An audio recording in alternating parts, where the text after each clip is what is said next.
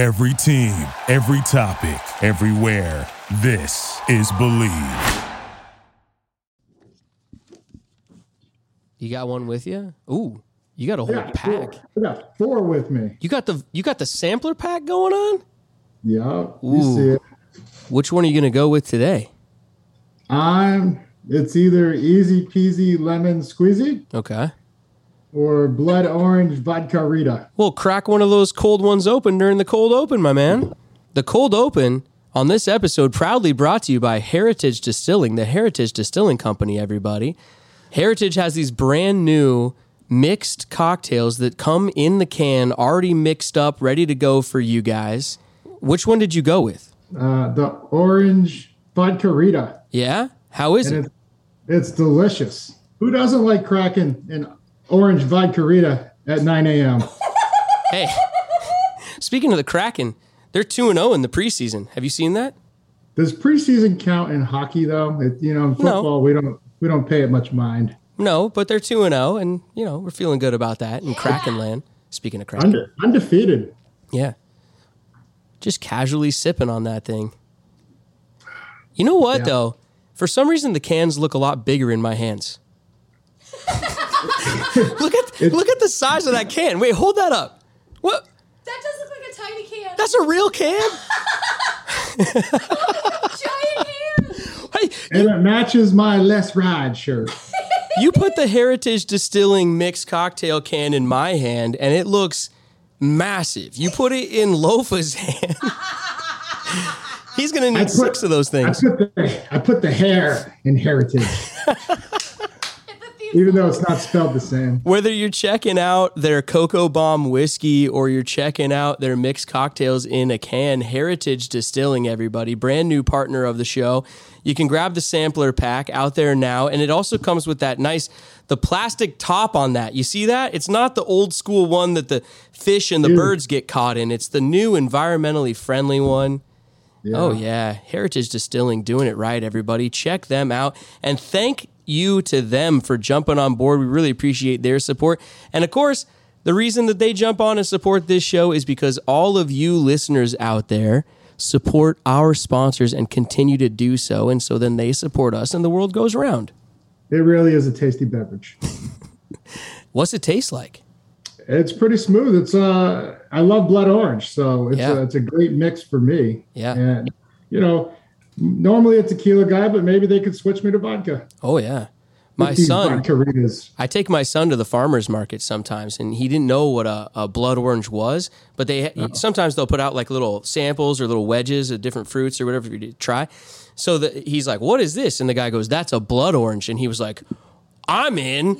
That sounds evil and dark and dangerous and whatever." So we come away from the farmers market. He's got it all over his shirt and everything.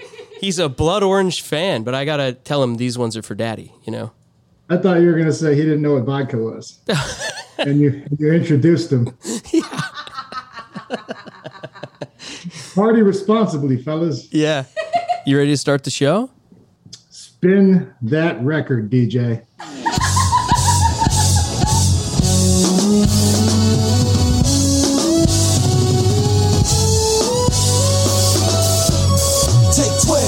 12 you want the run uncut. Yeah. Unapologetic from the jump. Yeah. And no politics in this club. Just dirt from the streets and the creeks in the mud. Take 12. Best podcast for the Seahawks. Number one sports talk. Yeah, we got it on live. Take 12. Every episode, 12 hot takes. And we for Seattle, my place. Take 12.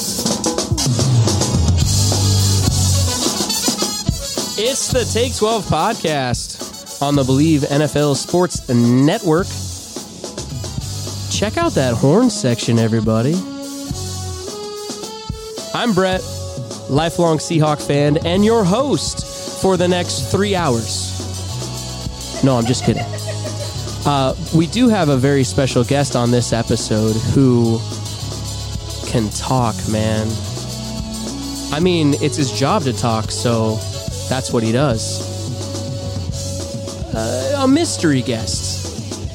A mystery guest? Or did we name this episode after him? I'm going to just say mystery guest. If you saw his name in the title, that's because I didn't know we put it there. Welcome to the show, everybody. The Take 12 podcast is proudly brought to you by Heritage Distilling, Fit My Foot, BetOnline.ag, Butcher Box, Simply Seattle, and of course, much, much more. And we do appreciate your time and you guys tuning in. On this episode, we have a check in with the guys from Believe in Lions podcast. Jack Kavanaugh is the host, and Glover Quinn, ex NFLer. Uh, is is uh, well he's their lofa basically and so i had a chat with them about the upcoming matchup with the lions coming up this weekend and then after we do that we have our very special mystery guest who you guys will find out who that is coming up very shortly. But before we go to Glover and Jack, let me tell you about Fit My Foot, who has revolutionized the footwear industry. They brought custom footwear to your smartphone by the ability to scan your feet through their award winning app. You go to any app store, download Fit My Foot, take a few pictures of your feet, not in a creepy way and they will send you their custom insoles within 14 days. 99% of their customers reported increased comfort, 82% reported less foot fatigue, and 80% of people reported feeling less pain. I mean, come on, if you're on your feet, if you're playing sports, if you're doing anything, you're walking around, you're standing, why not make your tootsies comfortable?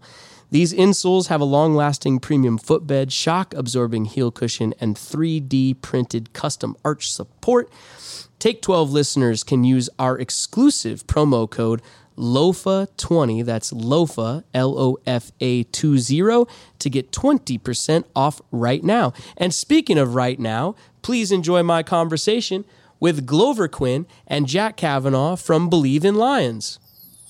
Hey, joining us on the Fit My Foot hotline. How about that, Katie? The Fit My Foot hotline. It's uh, Glover Quinn and Jack Kavanaugh from Believe in Lions. What's up, guys? Not much, man. How you doing? Oh, we're hanging in there. What's up, Jack? Hello, hello, hello. Thank you for have us, having us on the show. Pleasure to be here. Pleasure to chat on air. We've chatted in the past in meetings and such, but nice to finally get this one out in public. Glover, what's with your man Jack here? Is it too bright in his house or what's going on? Man, he's just super cool, man. From the first time, the first time we jumped on the pod and I actually saw him for the first time, I'm like, wow, this guy's got sunglasses. Oh, this is actually kind of funny. Yeah. Um, and he wears them every single time. So I haven't seen, matter of fact, no, I think he took them off after the show last time. He took them off and wiped his eyes. It's the first time I seen his face. So, um, Man's I got didn't realize swag. that. I thought you'd seen the eyes before, the big, beautiful blue eyes that uh, are brought out by the Calvin Johnson jersey. I mean, almost. Oh, there's his eyes. Wow, that's an internet exclusive, everybody. almost as much swagger as when Glover was playing, Jack. It looks nice. Almost, but not quite. Yeah. not I don't think. I'm ever going to get to that level, though. Hey, it's Glover, possible, Glover, let me ask you, man. Let's start with you, former player. I mean, let's break this thing down. Seahawks at Lions this weekend. What has you nervous about the Seahawks, if anything?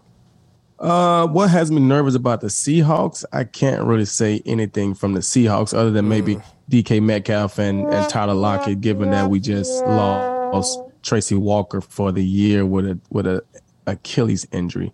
But I'm more concerned with the lines with DeAndre Swift, you know, possibly sitting out for the next two weeks and the health of Amon-Ra St. Brown. I don't know how explosive that offense can be without those two guys. So that's the one thing that I'm worried about going into this weekend. Yeah. Well, I mean, Glover's a former player, Jack, so they don't get too, you know, nervous or flustered about anything. But you, as a fan, Jack, is there anything at all that has you nervous about my Seattle Seahawks? Well, first, I am worried that we are going to be without Swift and Deon, Yeah. DeAndre Swift and Amon-Ra St. Brown. Neither of them practiced today, so that's worrisome. I'm also worried about the Lions letting last year's game impact them in this one because last year everyone remembers DK Metcalf three touchdowns. Now the guy that was guarding him, Ifeatu Melifonwu, he has moved to safety. He's no longer a corner, so that won't be a matchup. But three touchdowns to DK Metcalf, Metcalf. You can't have that. And the other thing, Rashad Penny went for 170 in that game. Now the Lions defense has improved. 6.8 yards per carry, though. You can't ha- let that happen. So that is what worries me is letting the mistakes of the past come back to bite us. Well, I've got some good news for the two of you then, because DK, I mean, he had a good game last weekend, one TD, but they're not really going down the field with him. And then also for Rashad Penny, a lot of people in Seattle want him to get more carries. So both the things that you guys are worried about are the things that we want to see in Seattle. Well, I don't know if that's good news for us because that means that they're going to try to do that this game, right? They're going to try Well, to push true. the ball to might not be DK Metcalf. good news they're looking at this as this is a game that probably can get him going, right? Mm-hmm. Get Geno Smith pushing the ball down the field, you know, losing a safety. How do they feel about the Lions? Do they respect the Lions secondary or do they say DK is just a bigger, better, faster, stronger guy and we're going to give him opportunities and they put a couple balls in the air. So from the Lions standpoint, they got to be ready to make plays on that. There's going to be opportunities out there, man. That's what you want. You want the quarterback to put the ball up in the air. And from the running game, I mean, I think the Lions defense has been pretty solid for the most part this year against the run. I mean, Dalvin Cook was on his way to 100 yards last game, but I think for the most part they've been okay. I think they can slow uh, Penny down. And the thing about offenses and the run game and all these different things, it all depends on the flow of the game. So without Amon-Ra St. Brown and without uh, DeAndre Swift, can the offense of the Detroit Lions put up enough points to put pressure on Seattle to get rid of the run game? Otherwise, if they keep it close so they control the game, they're going to feed it to those guys the entire game. And at some point, you got to think they're going to break one or two. You guys kind of just get tired. So it kind of goes both ways. Can the offense or the Lions take the Seattle Se- Seahawks out of their run game? Yeah. Well, the thing that has us nervous up here in Seahawk land is our defense. I mean, we gave up, I think, uh, let's see, checking the numbers, 1 million yards to Cordarrelle Patterson last week, who is only a new running back for like what, the last two years only. But I mean, he, he was running up and down the field. You guys are talking about it. Swift is going to be out, but who's backing him up that we should be nervous about? Jamaal Williams. Jamaal Williams is the two. He's been more of mm-hmm. a 1B so far this season. He gets all of the short yardage, all of the goal line touches. And throughout his career, it was, was interesting. I saw this tweet from Eric Moody over on ESPN. And throughout his career, he has had over 15 touches 20 times, and he averages 96 yards from scrimmage in those games. So Jamaal Williams is fine when asked to be the lead back. It just never happens because he's been behind Aaron Jones, he's been behind DeAndre Swift. So In mm-hmm. Detroit. Well, the, my take on DK is, of course, he's a, you know freak of an athlete. Like the guy is just an absolute beast out there, and it, all the talent, all of that kind of stuff. But sometimes what we see here in Seattle is him getting taken out of his game a little bit when it becomes sort of a one-on-one thing with him and whoever he's guarding. He's really trying to get physical with him. Sometimes he really is trying to stiff arm, and that opens him up to fumbling. Sometimes when he's trying to get those extra yards. I mean, Glover, talk to us about how you, as a defender, or you on the other side of the ball, kind of play those head games with these guys sometimes. And and and have you seen that work in the past? And and do you know what I'm talking about with DK? Well, yeah, that's but that's what you get from watching the game. That's what you get from being a fan of the game. When I played, I was a fan of the game. So I didn't just watch the film that they give us. I watched the game on TV. I want to hear what the announcers are saying. I want to hear what they're saying. They've interviewed people in the building, other players, and they're talking about the game. And you also just want to see the guys play the game, see them on the sideline, see them interact. You want to see all these different things, and you can clearly see DK definitely does get into that one-on-one matchup. Why? Because he's been big time. He's been DK Metcalf, right? So these guys go out there on that field and they know that the lights are on. They know that when they come back to their phone, their Twitter is blowing up. Either way, either they did good or they did bad, and their hmm. Twitter is blowing up, their Instagram is blowing up, the media is blowing up. So these guys have a reputation that they want to uphold. So when he's not getting involved, he's gonna get upset, he's gonna get frustrated. Why? Because he's DK Metcalf. On the other hand, when he's balling, he's getting targets, he's having a great game, he's gonna be this exciting guy. So as a player going into that, hey, I want to get physical with him. Right. I want to rough him up. I mm-hmm. want to do that because I know he'll get into that type of game with us. And if they can't get him the ball, he's going to get frustrated. And then that negative energy can feed into the whole sidelines. And every now and then we can get him trying to be over aggressive and give us a ball from a fumble or something like that. So as a player, I'm go- I'm I'm going into the game with that type of mentality. It's gonna be physical. It's gonna be you know tough game all game. I know that. I got safety help over the top, so I'm getting hands on. I'm being physical with him on any and everything underneath. When are guys checking their phones? Is it halftime? I didn't check my phone until after the game. So I don't know the rules now. They may come in and check their phones at halftime, but I didn't check mine until after the game when I uh, had got out the shower. I always came in, got undressed. I was almost the first one in the locker room every time. Maybe the second depends on you know who who we were playing. Um, but I always come in, get undressed. I try to be done, had a shower by the time the coach come in to talk because if you gotta wait now it's a log jam to get in the shower, right? so I'm trying to get in. I'm trying to get in. Let me get showered before coach Get even starts off. talking. Yeah, I got so you. then when coach starts stops talking, everybody go get in the shower. I can get dressed. I talk to the media, and then I'm out of there. It's funny because uh, on this very episode we have and he talked about that in his playing days at halftime, some guys would, uh, you know, smoke a cigarette. Smoke It's cigarettes and stuff back then. 2022, guys are checking Twitter. It's just different times, Katie. You know, that's all. Um, of course, we're traveling to Detroit, which was the site of our uh, first Super Bowl that the Seahawks went into. We had to play against two different teams in that game, the Pittsburgh Steelers and the referees. So playing in Detroit is not necessarily every Seahawk fan's um, on every Seahawk fan's wish list or anything. But we hope there's a good game with you guys this weekend. Well, since you guys aren't here in Seattle and we are here in Seattle, we're a bunch of homers. Let me ask you guys, uh, what from a sort of national perspective, or, or especially from a perspective there in Detroit, what, what's everybody thinking about this year's version of the Seahawks? Well, I know I can speak for myself, you know, and and I say this a lot of time with the Detroit Lions because sometimes when you're in your bubble, you're in your state, you're in your community, you may feel differently about your team, but from a national a national perspective, it could be totally different, right? We felt I felt that way about the Detroit Lions, and I'm gonna say this about the Seattle Seahawks. I feel me personally, I feel like they're not that team, but they're living off of the old reputation of being Seattle. They don't have Russell Wilson anymore, so their offense isn't doesn't get the same respect. Yeah, they still have DK Metcalf, they still have Tyler Lockett, they're still Seattle, but people don't fear or feel that way about Geno Smith, right? You t- if they had Russell Wilson on this team, they probably been looking at this team as a playoff contender, you know, Super Bowl contender, but he's not. And now we don't even think they're probably going to make the playoffs. This is just national. But you look at their defense; they had so many great years with Earl Thomas and Kam Chancellor and Richard mm-hmm. Sherman and Bobby Wagner and all those guys rushing the passer and Legion of Boom and all that stuff. And they're still trying to live off that reputation, but they just don't have those guys anymore. They, they're just not there.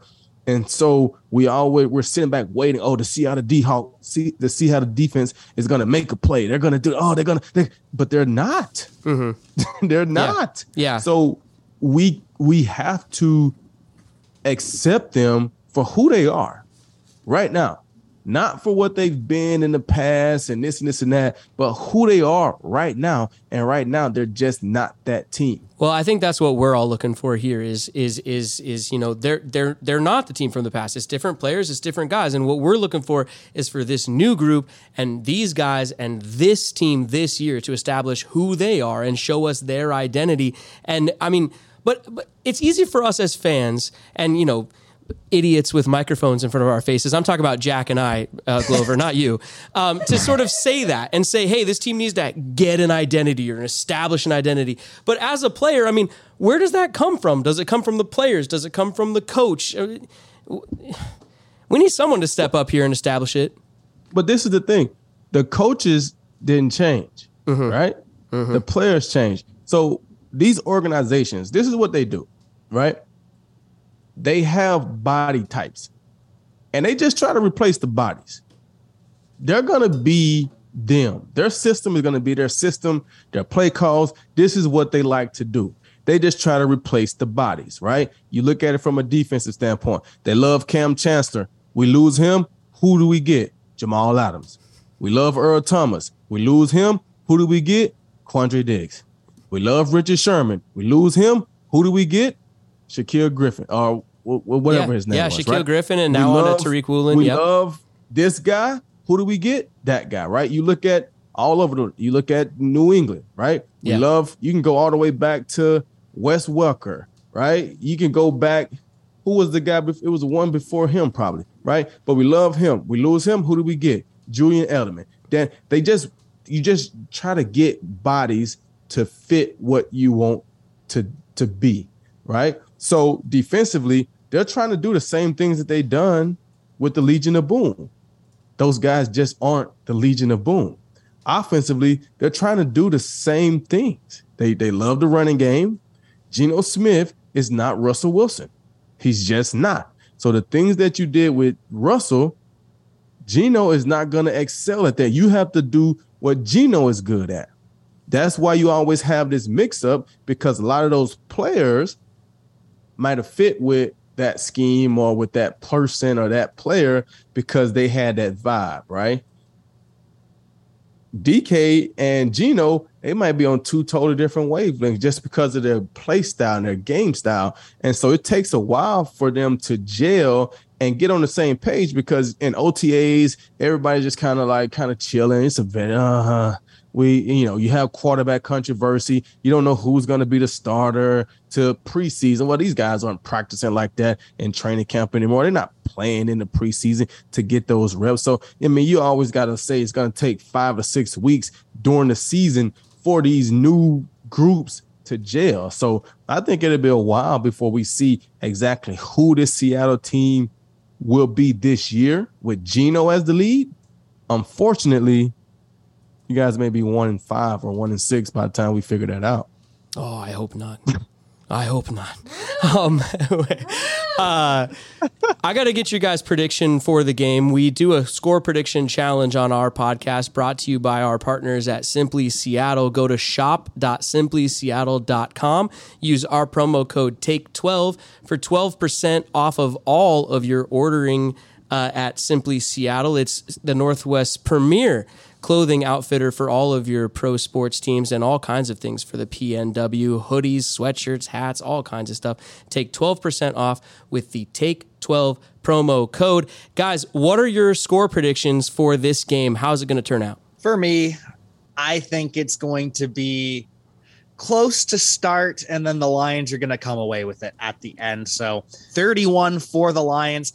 Seahawks going to come in with 23 points. They're going to hang with mo- with the Lions for most of the game, but late third quarter, fourth quarter, Detroit is going to pull away, and this time they're not going to let their foot off the gas. They are not going to kick in opportune field goals, and they are going to close it out. I hope you're as wrong as wearing sunglasses inside. Glover? You know, I'm I'm a little on the fence right now. You know, I'm still I'm still having a hard time trying to to get this one because I love the Lions fans. I love Ford Field. They're gonna be rocking. I understand that. The thing that scares me, like I said, is without Amon-Ra St. Brown and without DeAndre Swift, I don't know if they can score 30 points. So that worries me.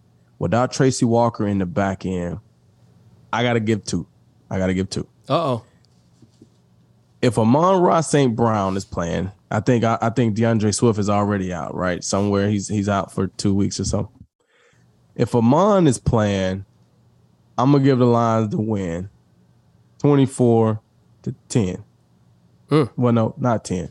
24 17. Okay, that's a little better. I'll take that. 24 17. All right. But if Amon is not playing,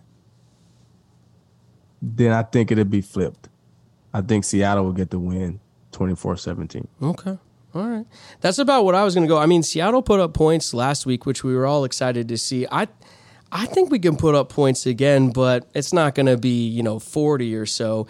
I think Seattle goes 28, and then it's always a weird score for some reason with the Seahawks. So give me the Detroit Lions at 25. I think we're going to squeak this one out and hopefully get it right. 25. What, you gonna get a? Hey, did you see that Denver Broncos score last week? All things did. are possible, Glover. Uh, thank you guys for joining the show. Really appreciate your time. Um, tell us and tell our listeners where they can find you guys.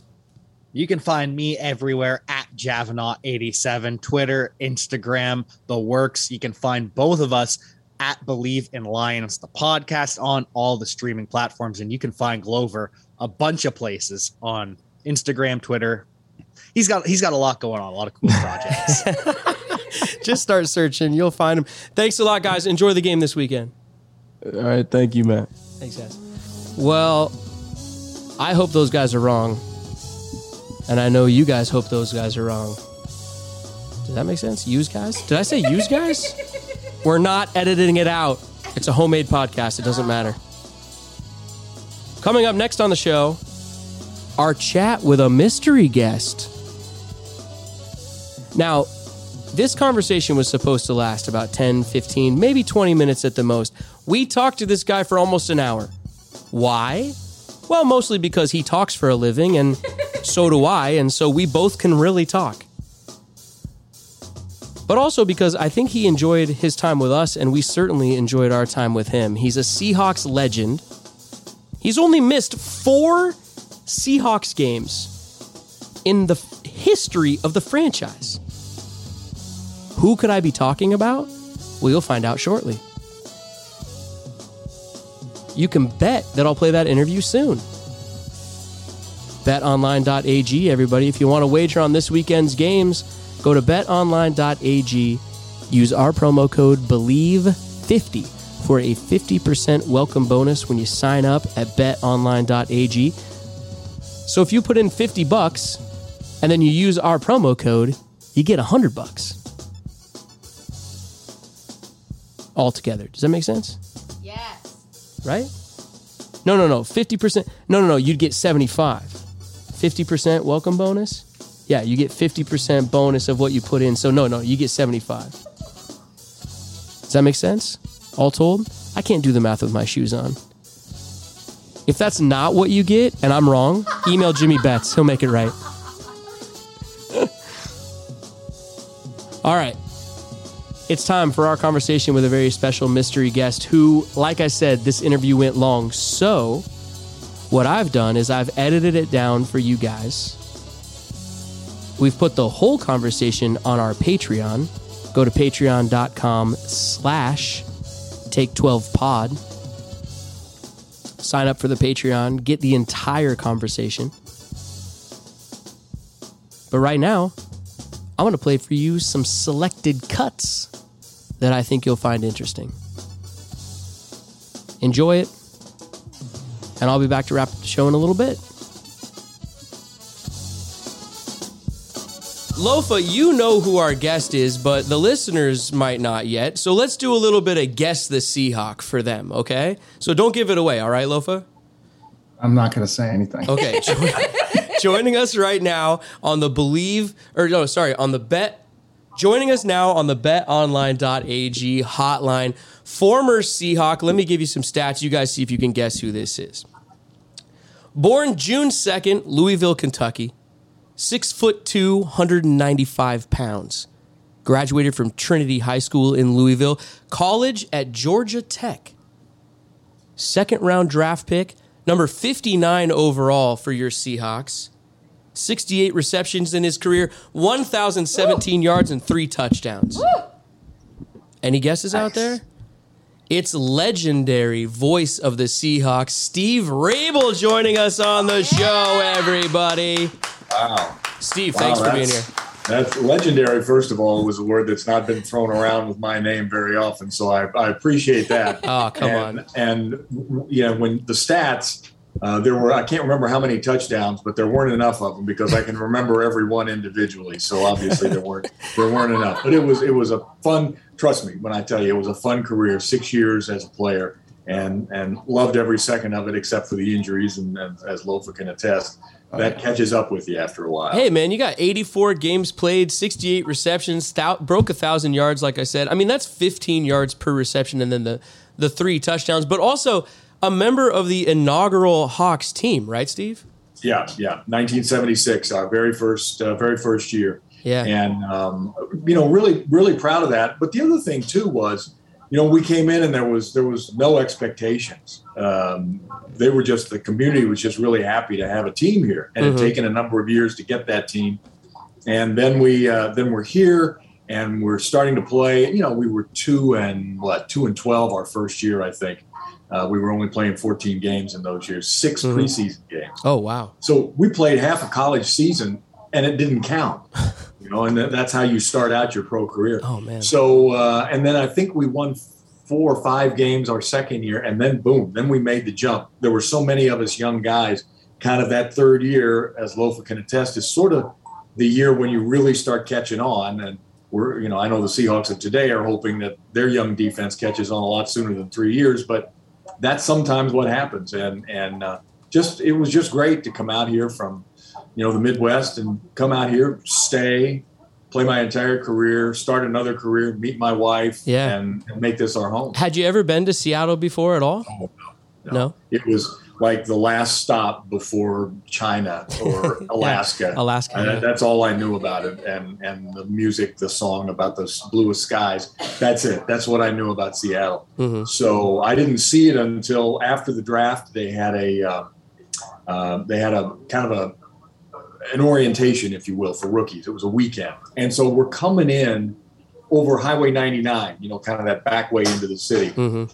and we kind of sort of come up over this rise and start to go down the hill that now we do every day when we're if we're on I ninety if we're on ninety nine, and there's the city in front of you suddenly, with the water on the left, and the Kingdome was right in the foreground, Yeah. brand new Kingdome, and I thought, wow, this is really special. This Yeah. place looks unbelievable, and it turned out that it was great except for the drizzle. yeah, well, from time to time. According to Wikipedia, you shaved your mustache after KIRO went to high def, but it looks like it might be back. Are you rocking the stash again, Steve? No, no, no. Oh. That's just a gray upper lip. Oh, okay. Um, that's no. I when I first retired, when I when I retired from TV two years ago, uh, uh, and, and got off the newscasts, I, I thought, you know what, I'm gonna I'm gonna live life dangerously now because I can. So I grew one of these things, you know, the the stash with the little Oh, the kind of goatee. goatee thing. Yeah. That, Yeah. that, uh, I, I didn't I didn't do any of this up here, but I did this, and I had it for about six months. And Sharon, my wife, she God bless her, because she said, you know, that's really not. That makes you look even older than you already are. And I said, well, that's that's not very good. And and and she was honest. She said, you know, I, I don't much like it very much. It's sort of like you know kissing a sponge or a Brillo pad or something. So so we said, okay, let's get rid of it. And and uh, you know, I let the hair grow kind of long down in the back. Oh, and yeah. all that stuff that, that idiots do, and that didn't last long either. So Hey, man. you know, You were um, retired. You're out of the suit. You can do whatever you want, man. yeah, well, that part now is really good. Uh, Yeah. I've had a suit on. I bet I can count on one hand the number of times I've worn a suit since I retired, and Yeah. that's okay too. I'm, I'm- Good for I'm you. Good, with for that. you, man. Yeah. Well, the tight ends on the Hawks, they're they're all growing stashes. I don't know. You seen Will Dissly's Yep. got a stash. I think he tried Will to get needs a little Colby to do it. So if you want to bring it back, man, it's in vogue this year with the yeah, team. I, I think I shan't. Um, I, I think I'll just. I think I'll just go with the kind of the naked face. Well, one of the reasons that we cut it, shaved it off in the first place, was you know on camera. So I came home one night. This isn't. This is what, however many years ago it was. Eight years ago, ten years ago. I came home one night after the eleven o'clock news, uh, and so it's like 12, 12.30 or something. And I just kind of on Friday, and I knew Monday we're going to start with the new lights and cameras. And I thought, you know, if there's ever a time to do it, let's do it. So I shaved it. Now that that was the first time I'd shaved my mustache, shaved my upper lip since I was a sophomore in college. Oh It wow! just- Wow. so that goes back to that went back to 1974. Talk about Movember. yeah. Wow. So I, I, I- I shaved it off, and the next day, and you know, then I, I go to bed. So the next morning, I got up, and I think I had to let the dogs out early or something. So I took some, I took a cup of coffee or something up to Sharon, and she looked at me, and she kind of looked, and she couldn't quite figure out. She said, "Something, there's something not It's right." different. yeah, something's different, but I couldn't tell what it was. And then she started, then she started to laugh, and she said, "You you shave." We we had been married at that. We've been married 41 years now. We've been married 25 years at that point. She'd never seen me without a mustache. Wow. Ever. Wow. Wow. So I was taking a big risk that she was going to dump me for Tom Selleck at that point. You know? Listen, I'm, I'm into the mustache. If you're going to lose it, I, I can't stay with you. That's a legendary But stash. She Yeah. did. I'll. I'll speak for all Seahawk fans everywhere, Steve, when I just say we appreciate you so much, man. I mean, the games Yeah. would not be the same without your voice and your calls. And we just we we love you to death, man. But hey, speaking of showing up though, do you remember Yeah. when a, a young Lofa Tatupu showed up from Oh, USC? I do. I do. I, you know, as as we all know, Mike Holmgren was the coach, and and Mike, uh, I, I've gotten to know Mike really well, both then and then and in the and in, since. And I, I- you know, he loved getting Matthew here, and he had some. They had some good draft choices. I I don't think I've ever heard him talk as positively and and as glowingly about a player as he did Lofa, hmm. and and it's gone right on through. Pete does the same thing. If if we're talking, Pete and I are talking. I'm doing an interview with him and talking about you know the play of middle linebackers and all that sort of thing. And he's a defensive coach, and he talks instincts, instinctive players. And the first name he mentions is Lofa Tatupu, who he hmm. coached at USC. So yes, I know Lofa. Uh, I I remember him coming on the scene and just uh, you know what I remember most about Lofa? Yeah, he could hit people and yeah, he could run and he seemed to always be in the right position. I hope I'm embarrassing you, by the way, Lofa. That's why I asked the question. I'm, I'm watching It him turn red. I'm getting so, a sort of joy out of Yeah. this. Yeah, myself. It was it was his his as a young guy, first, second, third year guy. It was his leadership that everybody everybody noticed. You know, he'd been a leader at USC. He'd been a leader and, and, all the teams that he'd ever played with, and it just carried over. And it was seemed like such a natural transition for him, and he didn't miss a beat. And with this team, you know, National Football League sometimes you know will eat you up and spit you out and uh, I, I was just I was uh, so thrilled for him and, and so happy and excited for his play. And uh, uh, he was he was also one of the guys who didn't sleep much on planes, which I can't do. All the travel we do, so we'd we'd end up standing like in the aisle by the galley, talking on a flight coming back. And you know, I'm just we played. Where did we play one night? You had three interceptions. Was it Philly, in the snow or Yeah. something? Yeah, And Philly. here we come back. It's it's like a Monday night, and, and it's hmm. it's four o'clock in the morning or some godforsaken time, and we're still flying back, and we're just standing there, you know, shooting the breeze and talking, and it it was so good. You you know, it was so fun to get to know guys like Lofa, and you know, you ask what might be one of the great um, great things about this job. And yeah being on radio and, and all that is fun. And when i my tv career and being around football all that's great. But it's getting to meet you know yes all the guys that i knew and were teammates with yoda and, Sure. and jim zorn and all the guys but it was getting to meet all these new guys all Yeah. the young guys. And today it's tyler lockett and you know the generation before him. It was doug and um, Kam and how you know the great citizens these guys are and and how even though they're way more talented than I ever had hoped to be but just we all played the same game. So Yeah. we all have that that commonality about us. And um, that's I think that's the thing that really impressed me so much about Lofa and still does. I mean here he is in his second and third career now and and doing you know great things and Yeah. I just I love it Well, and you so you took over the announcing in 2004. I mean, Lofa, you got to the league in 05, right? And so, I mean, that generation of Seahawks, that team, that Mike Holmgren team, Right. the the Matt Hasselbeck team, the Darrell Jackson, you know, those guys. Uh, by the way, well, inadvertently, I mean, are you the only person allowed to call Matt Matthew? Is that a rule? Is that written down did you, somewhere? Lofa, did you guys ever call Matt Matthew You're supposed to call him Matthew. yeah Oh, 'Cause, really? uh, it- yeah, because His that was what his mom named him. Yes. Yeah. Go ahead. That was Oh. I, I heard, you know who I heard say that? I heard when when Mike took the job here, his offensive line coach was going to be Fritz Shurmur. And Fritz got sick and never was able to come here and become a coach. But I heard Fritz interviewed right after Mike got the job or right after we got Matt or something. And and he talked about that. He said, you know, uh, I, something about um, Matthew is going to be a great quarterback or, or whatever. And and somebody asked him about it, and he said, "Well, that's his mom likes Matthew."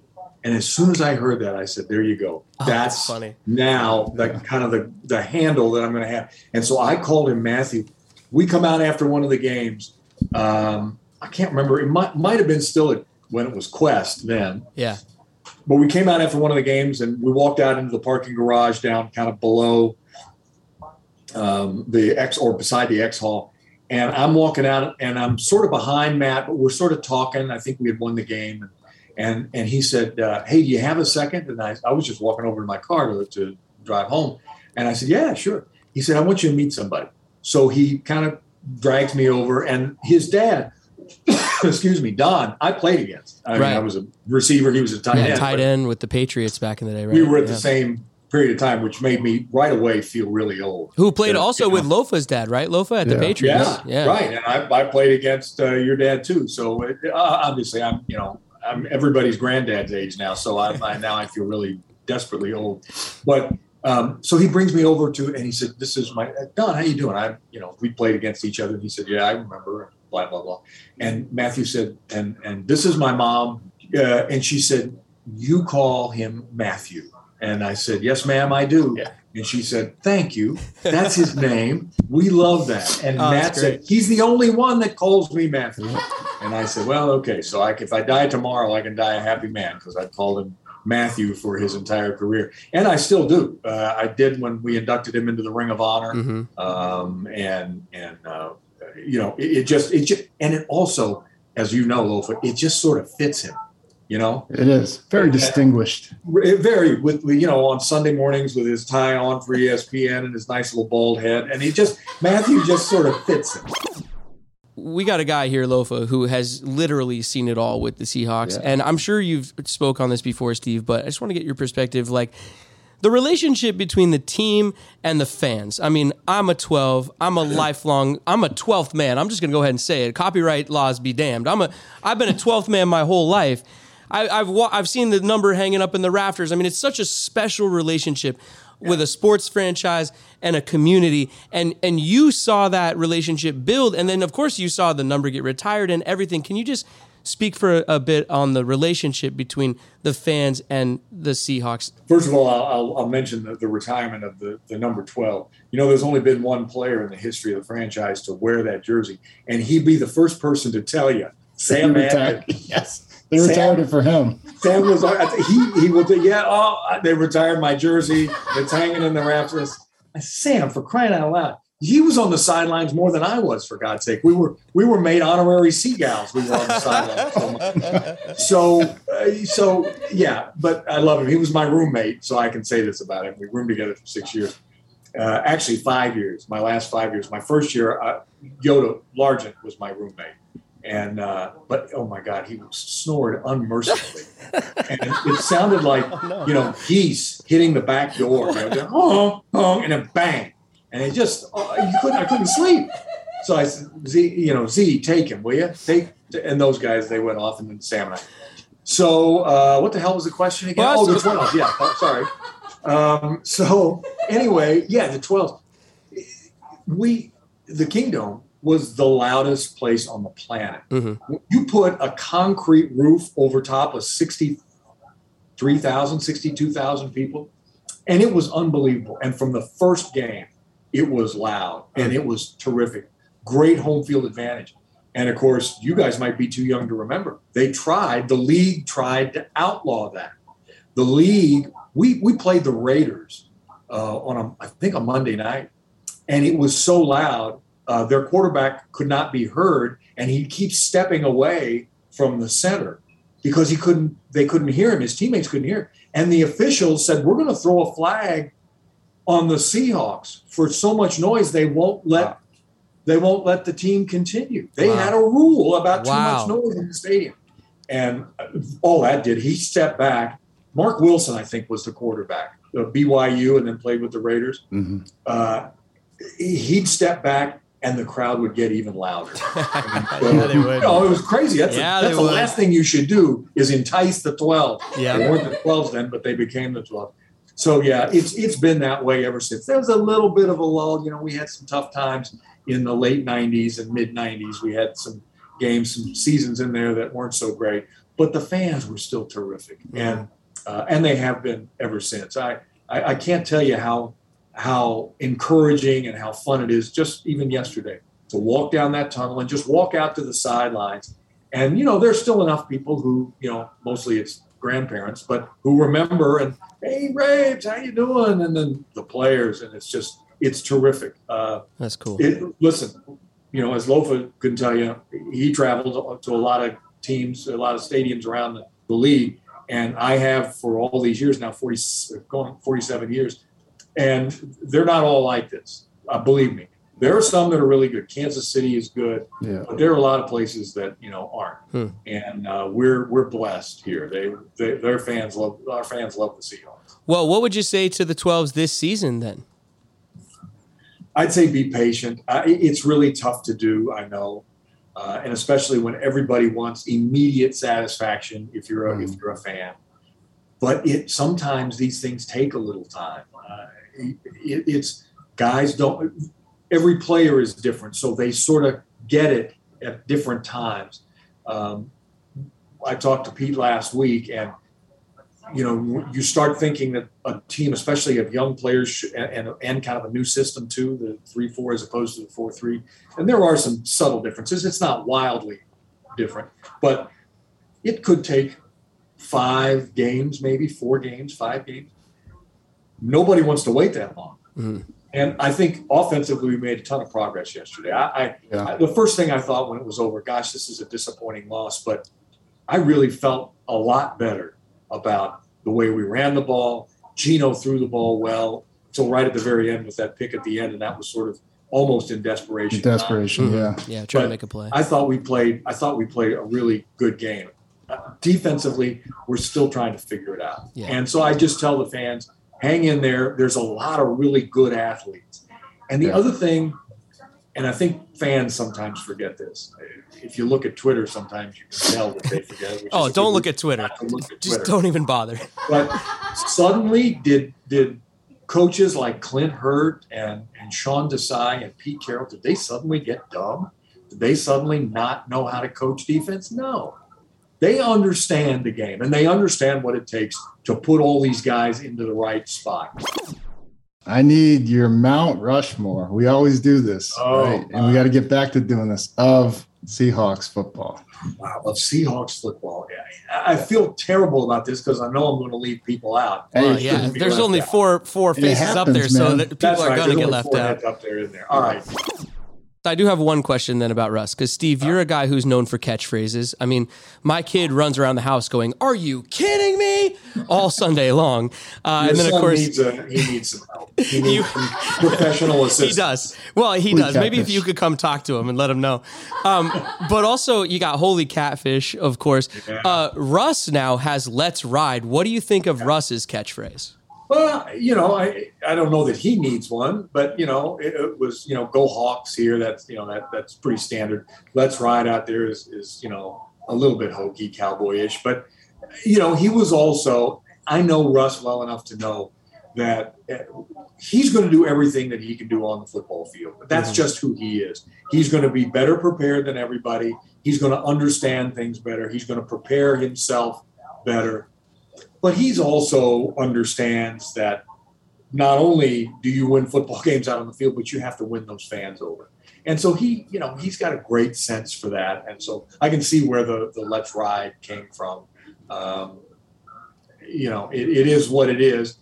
Tell you what, if they don't start cleaning up some of what they're doing, he's they're going to ride him and his coach Uh, out as fast as they rode him in. But I, I think they'll be they'll be fine. If they got too much talent up there in Denver, their Yeah. defense is really good.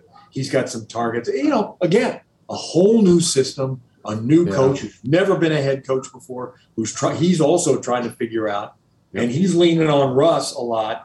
On you know, think about it. Who who has won more games in the fourth quarter than Russell Wilson? Not many. So that's the kind of guy you want to have in those situations. Now he's I- he I, I'm seeing him not be quite as accurate as as I remember him being, but Yeah. in the down the stretch run the other night, last night, that Yeah. was him.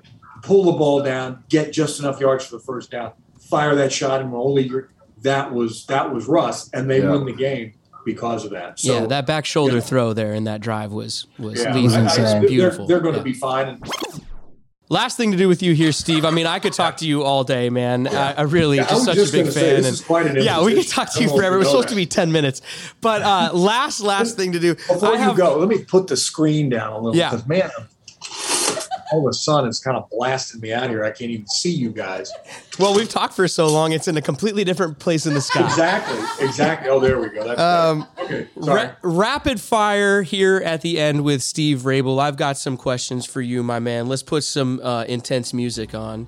and like one word, two word answers. Whatever you want. It's rapid fire. Both But of us got things to do. I It's have a just, feeling get- we'll go get 'em outta overtime. here. Let's go. Not first, at all. I first do this all question for you, sir. Heads or tails? Do you go heads Oh, or tails? oh, I thought you were going to ask me a question. Yeah. Oh, do I do I call? Oh, wait, heads wait, or wait, tails? Steve, that's my fault. Hold on, let me let me do that better. Come on, come on, get my line reading right. Ready? I'll do it again. First question: Heads or tails? Very good. Uh, tails. Why did you wear the number that you wore? Was there any reason? Because they gave it to me. There you go. I had no choice. If you were called upon, would you rather be a punt, or sorry, if called upon, would you rather punt or punt return? Boy, punt return is a dangerous business. It Uh, is. but I did a little of that. I'd probably go punt return until I got my block knocked off. Nice. What was your go-to halftime snack as a player, and what's your go-to halftime snack as a broadcaster? well, there aren't, there were no halftime snacks when I was a player. Oh, I go back far enough that what you had, if you were if you were an older player, you went in the, the bathroom and you smoked a cigarette. That was your halftime snack. wow. Uh, truly, that's what you did. You went in and smoked a cigarette. Back when men were men. sometimes you didn't even go into the bathroom; you just sat in your locker. Wow. And you smoked a cigarette, and then you went back out in the, ha- in second half. Listen, we're, we're that's the way the game was in those days. I wish I Uh, played in my halftime 70s. snack today. I I generally don't eat anything. Um, and and the, here's the here's a secret, Lofa. When you become a play-by-play guy, here's a secret: only drink water Okay. or hot tea. Mhm. Do not drink a fizzy drink because for the first half of the third quarter, you're talking like this, and you and you're trying to call a play, and you're so don't don't Okay. do the don't. Yeah, do you don't want to don't- burp in the middle of your touchdown no, Seahawks. That's that's really I'll make No. a note of that. That doesn't work. So write that down. Steve, they didn't have uh, Madden the video game when you were a player, No, they didn't. if- I don't think there was even Matt. I don't think Madden was born when I played. Uh, if they did, what do you think your speed rating would have been? I have no idea what that means. Out of a I, have never hundred, played Madden. I, I don't know what any of that stuff is. Right. We used to have those football games that was on in a little electric thing. Yeah, and it the vibrate. Were plastic and they'd shake was and they'd vibrate. Go. But yeah, yeah, exactly. The thing would vibrate, and that Yeah. was we, there was no such. We didn't have. We didn't have. Uh, there was no cell phones. There was no media. There was none of this. Okay, I'll help out here. Braves, what was your skill set? Was it speed? Was Yes. it okay? Yes. So It- then, I- personally, as a player, yes, I was much faster than I was a good route runner. okay, I was I've, John Schneider and I have had this conversation. I was more that guy who would, you know, that's why I cleared out so much. That's why Yeah. Largent caught You would speed, open up the touchdown field. passes because Yeah. I'd clear everybody Send him on the out, go and route. then he'd come running underneath. they send Yoda they underneath. Yeah, to the catch. what the my heck? man That's took the top off of defense. Oh, let's, that's let's give him a, lot ninety. of clear out. Let's give him I a was 90. running downfield like a crazy person. So- So I ran a four three five, uh, Ooh. forty, Oof. And a nine four hundred when I was in college. Ooh. So that's yards, Yeah. not meters. Yeah, Uh, but I was a sprinter, and uh, and and but I could catch the ball pretty well. But I wasn't the greatest route runner. And when I played, we didn't have a receiver coach. There was one coach who coached quarterbacks, wide receivers, and tight ends, and he was the offensive coordinator all at the same time. Wow. So you know you didn't get a lot of personal kind of attention. Jeez. So, that, but that was just the nature of the beast in those days. So between you and Largent in a foot race, you you smoke him. Yeah, but Steve was sneaky fast.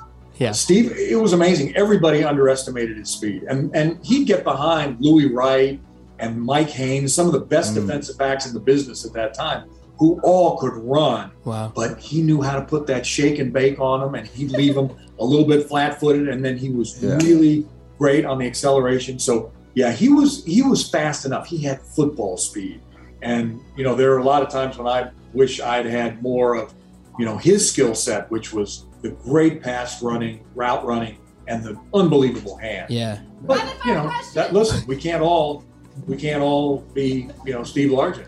Uh, Honest- that's why that's why he's in the Hall of Fame and his his jersey is hanging in the rafters.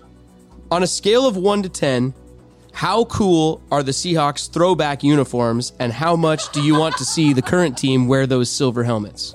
Man, I'd love that. Yeah. Oh, that throwback, that baby blue kind of with the with the big Seahawk head and the green, Mhm. and and then the silver pants. Oh, I, I could die and go to heaven. That'd be that'd be terrific. Uh, I'd, I'd have to buy me some of that stuff. Normally, I don't buy you know apparel, but I'd have to. I've got I've got an old jersey, you know the old color jersey. I've got that. I don't have any pants. They wouldn't let us take anything. I mean, I didn't even get out of there with a jock strap or Wow. a T-shirt. Nothing. Oh, come on. That- that- no, I swear to you, nothing. They auctioned I got, I got my jersey. A lot of guys take their helmets and their. Did you get your helmet? I And did. I Did damn you get sure your took shoulder my pads and helmet. everything? Uh, Nothing. I don't They know. gave my that. stuff immediately. I wasn't even out the. I hadn't even pulled out of the parking lot, and they gave my stuff to the next player. Oh, producer- So producer we never Katie- got to keep any of that stuff. Producer Katie just found your jock strap on eBay. Really, Actually, really. Wow. Okay. Well, that, that, that, the extra small. Okay. We'll sell, we'll sell it back to you. Honestly, we didn't get anything. I got two left. Okay, these have been Second to last. by the way. I've really enjoyed this. What is your favorite Pete ism? Pete-ism. Mm-hmm. I also thought you were going to say Knoxism. Uh, Ooh, well, Pete, Pete-ism. Wow. Um, you know, Pete is is well. He you know he's got those his his three main rules, uh, and I'm assuming he had them at, at USC too. Yep. I don't know if I have them all in the right order, but don't hurt the team, Mhm. be on time, and um, uh, what was the third one, Bo? No whining, no bitching. No There you go. That's it. That's it. But don't I love hurt the that. team. I, that protect that's the team. one. Protect that- the team. Yeah. Yeah, protect, the team. Yeah. That's the one that I always, I always thought that's important because you know you, when you're a young guy and you come in and suddenly you have money and you can put yourself and, and see this is isn't just on the football field protect the team. It's also when you're out in Yeah. life doing your your stuff. Uh, and and you know I always thought that that was admirable. That think about your teammates, the team, the organization that was here before you, and it's going to be here long after you hmm and you don't want to sully your reputation or their reputation. So just protect the team. I, I always thought that that was a, that was a good. One. That's great. And a Yeah. final question. We ask everybody this question, um, and I, for you, I mean, only having not been to four games in person, you've seen it all. What is your favorite Seahawk play? Well, I can tell you what my favorite Seahawk call is. How would that be? Sure. Because I get asked that a lot. Yeah. I've, I've been able to happily call a lot of them. Uh, and it was really simple. And it was as the clock was ticking down in Midtown or in uh, in the Meadowlands in New Jersey. And I said, 12s, they're bringing the trophy home. Your Seahawks, Super Bowl Yeah. 48 champs. That is the one thing that I will remember long after I forget where I put my car keys. I will remember that because it was the first and still the only time that we could say we've won a championship, the Super Bowl. And trust me when I tell you, there was nothing like it. Even as far removed from being a player as I was, just to be a part of the organization. And, and just to sit there and watch all that confetti rain down and to see the guys celebrate on the field. Um, you know, I thought that Lofa, I, I, I knew you guys were going to win that game. You were the better team that day, and it turned out not to be the case. And I was heartbroken for you guys because the season that you had was incredible. You should have been champions, and you just had you had too many guys get hurt in key positions, and some terrible calls go against you, and and it was unfortunate, but. We can still say we've got a Super Bowl banner hanging in the in The city got their Yeah. title. yeah, Yeah, man. and and that was that was that was really great. I I will forever be thankful to have had that opportunity. And after the game, at the after party, uh, at the hotel, I've I've I've gotten to know over the years. I got to know Paul Allen a little bit, and I just I walked up to him and and really thanked him for not only helping bring it to the the championship to the city, but for you know letting me have an opportunity. This guy who you know, just a few years before was the analyst on radio, and before that was, you know, learning the business. And um, so it, it's in that respect been a great ride, and and I hope I get to say that again uh, before this is all over. Uh, knock on wood. Knowing Pete and John, I, I like my chances of being able to say that one more time. Oh man, we do too, and, Yeah. and we certainly hope so too. Steve, thank you so much for your time, man. This was our rapid fire uh, section, and it went nine minutes. I, could, I could just talk to you forever, man. We really appreciate you and your time and coming on the show and and everything. And uh, you know, take the word back to the guys there at the building that the Take Twelve podcast is, you know, here to stay and a place where they can come hang out. Absolutely. By the way, do you cut this down now to like a three minute bit? Is that what happens? Oh, here? and I'm, I, we'll release this uncut, all four and a half hours. very nice to meet you, you guys, you, you kids. Uh, I, I've known Lofa for so long now; it's it's like family. And so as soon as he said, "Hey, would you like to do this?" I said, "Absolutely. Just Cool. call me. Let me know." So you know, again, if you have trouble, you know, if you're ever in a bind and you need a guest, uh, don't call me because I've really got a lot of things. I'm, I'm very busy. So no, but I, I I love it. It's great. It's it's fun to be able to tell stories. And believe me, there are a lot more after 47 years. There are a lot more where that came from. Most of them I can't tell, but we'll we'll we'll, we'll get by. We can imagine. Thanks, Steve. Yeah. Rabes, Okay, guys. appreciate you, brother. Thank you, brother. Um, Appreciate it. Katie, nice to meet you. So nice to meet you all. Hold on. So now to redo that again.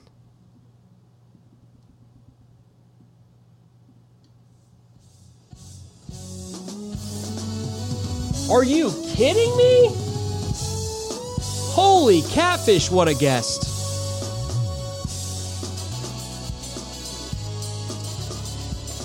I'm pretty sure my mom has a huge crush on Steve Raible also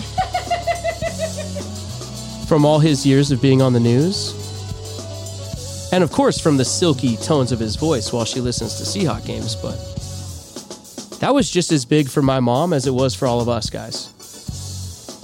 Remember, you guys can find the full conversation on our Patreon, patreon.com slash take12pod. And we do appreciate you becoming a Patreon. And we do appreciate you becoming a patron over there. No, I'm not editing it out. If you sign up for the Patreon, you might be our first patron. So go check it out. That's the show today. Thanks to our sponsors Heritage Distilling, Fit My Foot, Bet Online, Butcher Box, Simply Seattle. And it sounded like I was going to say more, but I think that was the end of the list.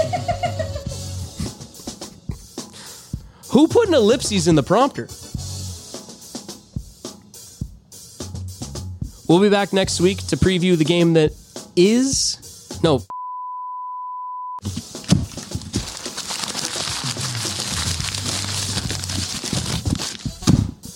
Now, we'll do it live. Stay with me. We will be back next week to pre. I can't do it if you're going to laugh. All right.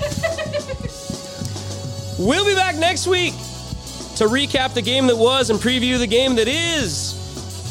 For all of the interns around here and producer Katie and the missing link, I'm Brett reminding all of you to be kind and take care of each other. That's what I say on the morning show, but I'll say it here too. oh, man. Hands in the middle, everybody. Let's break this thing down. In honor of future Seahawks Hall of Famer Steve Raible. Let's break it down to catfish, everybody.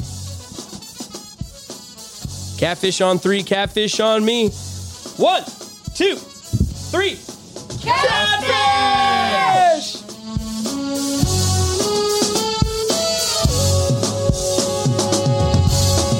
Get it together, Brett. Thank you for listening to Bleav. You can show support to your host by subscribing to the show and giving us a five star rating on your preferred platform. Check us out at Bleav.com and search for B L E A V on YouTube.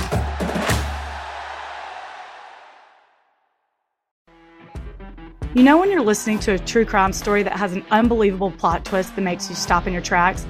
That's what our podcast, People Are the Worst, brings you with each episode. I'm Rachel.